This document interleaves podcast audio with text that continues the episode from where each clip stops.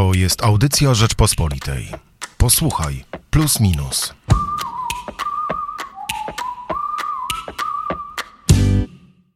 Polska szkoła nie podołała zadaniu w czasie pandemii i cały rok szkolny, od najmłodszych do najstarszych roczników, właściwie należałoby powtórzyć. Taką tezę stawia w najnowszym magazynie Plus Minus Piotr Jesionowski. Dodaje, że tegoroczni maturzyści konsekwencje nauki zdalnej będą ponosili w dorosłym życiu. I jako, że zaczęły się właśnie matury, postanowiliśmy przyjrzeć się temu straconemu czasowi, straconemu rokowi szkolnemu, albo szkole, której tak naprawdę nie było. I dzisiaj o tym porozmawiam z Joanną Ćwiek. Cześć. Dzień dobry, cześć. Ja nazywam się Michał Płociński. Oboje przygotowywaliśmy najnowszy magazyn Plus Minus. Ty miałeś przyjemność rozmawiać z profesorem Markiem Konopczyńskim, z pedagogiem, członkiem Komitetu Nauk Pedagogicznych e, PAN, e, który mówi ci wprost, że szkoła potrzebuje rewolucji. Jeżeli przyjrzymy się innym tekstom w Plusie Minusie, czyli e, tekstowi Jesionowskiego pod tytułem Kolejny stracony rocznik, czy, e, czy także e, temu, co napisał Piotr Zaręba w tekście pod tytułem Klasa polityczna najgorsza w polskiej szkole, to trudno mieć wątpliwości, że w tej szkole no, rzeczywiście nie dzieje się najlepiej. Ale czy rzeczywiście powinniśmy sięgać po tak drastyczne e, rozwiązania, jak powtórzenie roku szkolnego? Jakie jest Twoje zdanie? Ja uważam, że należałoby ten rok szkolny powtórzyć. Znaczy, może nie nazywałabym tego powtórzeniem roku, bo to by zwracało uwagę, że w szkole najważniejsza jest dydaktyka, co jest nieprawdą. Natomiast nazwałabym to bardziej wydłużeniem o rok y, edukacji na wszystkich poziomach, zarówno na, na, w szkole podstawowej, jak i w szkole średniej. Tak, żeby uczniowie mieli szansę nadrobić y, i sprawy dydaktyczne, ale nie tylko żeby mieli szansę nadrobić kontakty z rówieśnikami, żeby mieli szansę się rozwinąć, żeby mieli szansę na nowo wejść w rutynę szkolną, z której dzieci wypadły, uczniowie wypadli przez rok edukacji zdalnej, która wyglądała różnie. Bo czasami było to przecież e, zajęcia online, ale czasami było też wysyłanie materiałów, które mieli sami opanować. Więc albo wstawali za 5 ósma, albo nie wstawali w ogóle rano, albo uczestniczyli w lekcjach pilnie, albo po prostu logowali się i szli spać dalej, więc to był zupełnie wariacki rok i, i on nie, nie, ta edukacja w tym okresie nie spełniła swojej funkcji, więc wydłużenie i szansa dla tych dzieciaków myślę, że byłaby dobrym rozwiązaniem, choć to jest bardzo niepopularne stanowisko. No, myślę, że sami uczniowie nie byliby z tego faktu zbyt zadowoleni i, i uczniowie, i rodzice, ale też podnoszą nauczyciele, że byłoby to niesprawiedliwe dla tych, wobec tych nauczycieli, którzy rzeczywiście pracowali, a tacy byli, i wobec tych uczniów, którzy też rzeczywiście pracowali i też tacy byli. No, a byli też uczniowie, którzy w ogóle przepadli. O tym właśnie rozmawiasz z profesorem e, Konopczyńskim. Byli, przepadli, to prawda. Byli tacy, którzy nie pojawili się w ogóle. E, miasta starały się, samorządy starały się liczyć te dzieci było tam po 200, po 300, po 600 osób. Może w skali miasta jak Warszawa nie jest to duża grupa, ale to są jednak dzieci, które od roku nie brały udziału w lekcji. No i pytanie, co z nimi zrobić, bo najłatwiej byłoby pewnie nie klasyfikować tak jak ucznia za wagary, ale z drugiej strony, dlaczego karać dziecko, któremu na przykład ojciec na wódkę sprzedał laptopa i nie mogło się zalogować, albo nie rodzice nie zapłacili rachunku za internet, bo takie dzieci też były. Więc tu trzeba jakoś bardzo, bardzo mocno wyważyć. Znaczy, gdyby było rozszerzenie roku, e, rozszerzenie cyklu edukacji, to może by się udało z, z tego wszystkiego jakoś wybrnąć w miarę rozsądnie, bez szkody dla dzieci, bo, no bo jednak dzieci najważniejsze w szkole być powinny. No dobra, ale dzieci wracają do szkół.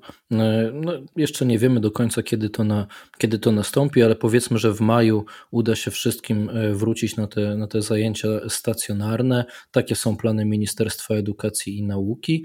No to nauczyciele mają co najmniej dwa tygodnie, pewnie trzy, żeby, żeby z tymi dziećmi jakoś popracować. Myślisz, że to będzie dobrze wykorzystany czas? Hmm, to zależy polska szkoła nie była dobrą szkołą przed pandemią. I nie sądzę, że przez dwa ostatnie czy trzy ostatnie tygodnie tego roku się to nagle zmieni. Obawiam się i takie są głosy, bo, bo już częściowo dzieciaki wróciły do szkół młodsze klasy, a starsze wracają za moment hybrydowo. No i już są zapowiedzi rozlicznych sprawdzianów, klasówek i, i testów. Więc dziecko, które nie chodziło ileś tam tygodni do szkoły, nagle wpada od razu na sprawdziany. Nagle weryfikujemy wiedzę, której nie podaliśmy, której dziecko nie nauczyliśmy, no bo albo dziecko opanowało samo, albo przy pomocy rodziców, albo przy pomocy korepetycji. Wracamy do szkoły, więc my teraz, nauczyciele, sprawdzimy, jak wy sobie z tym poradziliście. Takie szukanie, czy zrobiliście nas balona, czy nie. Słuchaj, nie fajne.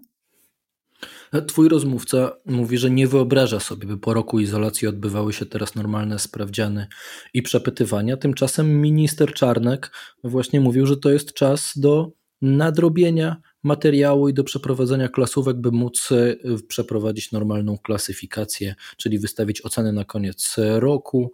E, myślisz, e, że minister się z tych słów wycofa? On już tak powoli wydaje się, że, że, mm. że, trochę, że trochę próbuje kluczyć wycofuje się w wyraźny sposób. Widać, że się wycofuje, bo on powiedział wtedy w nawiązaniu do pomysłu brytyjskiego na powrót do szkoły, gdzie nauczyciele w Wielkiej Brytanii mają zakaz mówienia o konieczności nadrabiania straconego czasu, no bo to jednak mało optymistyczne jest, tylko mają się skupić na relacjach i na ułatwianiu dziecku powrotu do szkoły. Natomiast minister Czarnek powiedział, że my jesteśmy w Polsce i myślimy po polsku i uczymy po polsku, co jest nieprawdą, bo po prusku, ale minister w pewnym. I, i taki to jest sygnał, który poszedł do nauczycieli. No i nauczyciele zaczęli rzeczywiście wpisywać w dzienniki elektroniczne sprawdziany nagminnie po trzy, po cztery kartkówki, klasówki, bo klasówki mają ograniczoną, może być ograniczona ilość e, dużych sprawdzianów, więc wszyscy inni kartkówkami, e, przepytywaniami i innymi tymi, tego typu sposobami weryfikacji wiedzy. No i minister chyba zobaczył, co się dzieje i zaczął się powoli wycofywać, że, że to jednak na spokojnie, żeby na spokojnie do tego wszystkiego podejść. Czyli żeby. Nauczyciel jest autonomiczny i, i zrobi tak, jak uważa. A uważa najczęściej, że nauka powinna się polegać na przekazywaniu wiedzy encyklopedycznej, a potem jej sprawdzeniu. I, i, i tak jest od wielu, wielu lat w Polsce i, i to się raczej nie zmieni. Znaczy, powinno moim zdaniem się zmienić. Znaczy, pandemia pokazała, że szkoła w tej postaci kompletnie się nie sprawdza i to jest tak naprawdę szansa dla edukacji, żeby może ją przemyśleć na nowo, bo widać, że, że to nie działa. Pytanie, czy zostanie to zrobione? I czy raczej uznamy, że już sprawy nie ma, więc nie ma się nad czym zastanawiać. Tak, że pandemia minęła i teraz trzeba patrzeć e, do przodu. No właśnie, bo eksperci podkreślają, że mm, nawet jak ta funkcja dydaktyczna raz lepiej, raz gorzej, ale, ale ona e, przez polską szkołę jest e, na jakimś tam poziomie wykonywana, to jeżeli chodzi o funkcję wychowawczą polskiej szkoły, to już nie, nie zostawiają chyba, na tej polskiej szkole suchej nitki, prawda?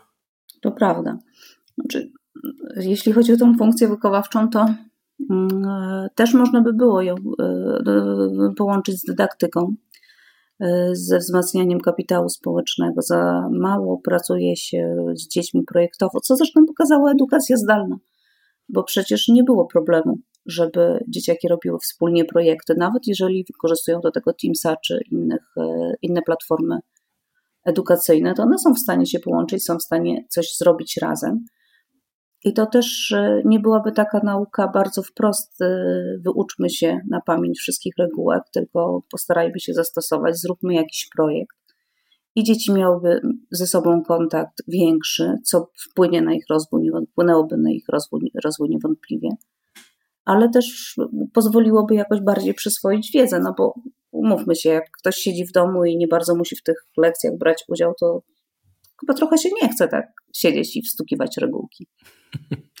Słuchaj, Piotr Zaręba pisze w swoim tekście, że Wielka Brytania, Francja, Niemcy, Hiszpania podtrzymywały swoje szkoły w pandemii otwarte tak długo, jak tylko się dało. No, ja wiem, jak to wyglądało w Niemczech, że, że tam była nawet presja bardzo mocna społeczna, by tych szkół nie zamykać i żeby e, oszczędzić dzieciom e, traumy, jak to mówiono, zdalnej e, szkoły. Rząd Morawieckiego, dodaje Zaręba, zamknął je prawie na cały rok i konkluduje, że to żenująca różnica między nami i cywilizowanym Zachodem. I Co dziwne, ona według Piotra Zaręby nie stała się nawet w Polsce tematem poważnej dyskusji, ta różnica, że, że, że na Zachodzie zachowywano się absolutnie inaczej. Jak myślisz, z czego wynika właśnie ta polska taktyka, ta polska strategia, że u nas za wszelką cenę te szkoły chciało, chciano zamknąć i że tak długo trzymaliśmy je zamknięte nawet bez nauki hybrydowej? Pod koniec grudnia w, u nas w programie Rzecz o Polityce minister Niedzielski powiedział Michałowi Polance, że szkoły były, stały się rozsadnikiem wirusa. I to było prawdą. Dzieci wróciły do szkół, zaczęły się ze sobą mieszać, przebywać w ciasnych pomieszczeniach. E, wirus, e, zakażały się wirusem, przenosiły do domu. No ale pytanie, dlaczego tak się stało? A stało się tak dlatego, że e, mamy słabe służby sanitarne, które nie były w stanie wychwytywać ognisk wirusów. Tak jak na początku pandemii, w pierwszym okresie, wiosną ubiegłego roku, Sanepid bardzo mocno ustalał y, grupy osób, z którymi zakażony się kontaktował. Tak, w drugiej fali, która była już ogromna i nieporównywalnie większa do tej pierwszej, nie był w stanie tego robić. Więc y, jedni urzędnicy pytali, y, z kim się zakażony, zakażona osoba kontaktowała, a, a inne nie. Czasami ludzie się dowiadywali o tym, że są na kwarantannie już za chwilę przed tym, jak kwarantanna się kończyła. Więc y, nie mogąc ustalać ognisk zakażenia i źródeł kontaktu, trzeba było zamknąć też zamknąć szkoły, żeby w ogóle do tych kontaktów nie dochodziło. Jeżeli mielibyśmy sprawniejsze służby i jeżeli ludzie by bardziej przestrzegali restrykcji sanitarnych, to tak naprawdę lockdownu, mm, lockdown nie musiałby być wprowadzony i w zakresie edukacji i w sprawach gospodarczych wielu wirusologów stoi też na tym stanowisku. No problem polega na tym, że raz właśnie nie mamy tych służb, a dwa, że ludzie do obostrzeń podchodzą różnie, to znaczy duża grupa zastanawia się, w jaki sposób można by je było obejść. I tak to się kończy, że potem wszystko zamykamy na głucho.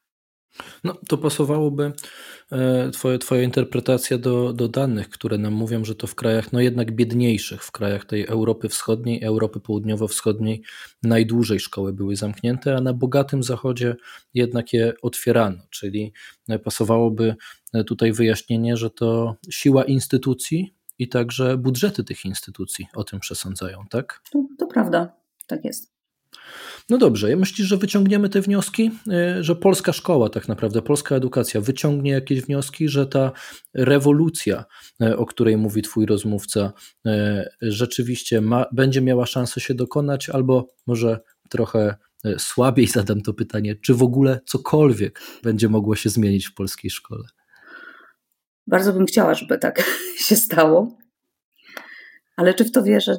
Nie wiem, czy wierzę. Znaczy, mam wrażenie, że sprawa zmian edukacji i przekształcenie szkoły w bardziej nowoczesną jakoś nikogo za bardzo nie obchodzi, bo to potrzeba większej rewolucji niż tylko likwidacji gimnazjów. To się na razie nie stało i, i, i też nie widać, żeby było jakieś szczególne zainteresowanie. Chciałabym natomiast bardzo. Mam dziesięcioletnie dziecko i chciałabym, żeby kiedyś chodził też do fajnej szkoły. Bo wiesz, jak czyta się te teksty w najnowszym plusie minusie, jak czyta się twój wywiad, to już chyba najbardziej, to ma się takie mm, bardzo dołujące, dołujący odbiór tego wszystkiego. To ta szkoła wydaje się taka smutna, taka absolutnie niedoinwestowana, nieprzemyślana. Człowiek niestety no, wpada trochę w taki e, paradepresyjny nastrój, myśląc sobie, dlaczego to wszystko źle wygląda. Może my trochę przesadzamy. Może Masz wrażenie, że szkoła się zmieniła od czasu twojej podstawówki? No ja nie mam z nią zbyt dużego kontaktu, więc trudno mi powiedzieć. Ja, ja natomiast biorąc pod uwagę, yy, obserwując okoliczne dzieci i to, co się dzieje, yy, i znajomych nauczycieli, których mam bardzo dużo, i wspominając swoją podstawówkę, nie odnoszę wrażenia, żeby jakoś się szczególnie zmieniło. Oczywiście, że, że, że jest, jest trochę inaczej, na przykład nie bije się dzieci ale, ale, ale aż taka rewolucja się nie dokonała, niestety. Czyli świat idzie do przodu, mamy czasy rewolucji technologicznej, zmianę tak naprawdę epoki, można powiedzieć, a szkoła pozostaje polska w miejscu. W Prusach, cały czas Prusa, bo to pruska szkoła. XIX-wieczne Prusy. No dobrze, czyli co? Może dobrze, że zrobiliśmy taki e, trochę pesymistyczny i bardzo e, ostry numer o polskiej szkole. Może, myślę, może... myślę, że trzeba o tym mówić. Michał Płociński i Joanna Ćwiek. Bardzo Państwu dziękujemy. Dziękuję. Zapraszamy do kiosków oraz na stronę www.rp.pl. Słuchaj więcej na stronie podcasty.rp.pl. Szukaj Rzeczpospolita Audycje w serwisach streamingowych.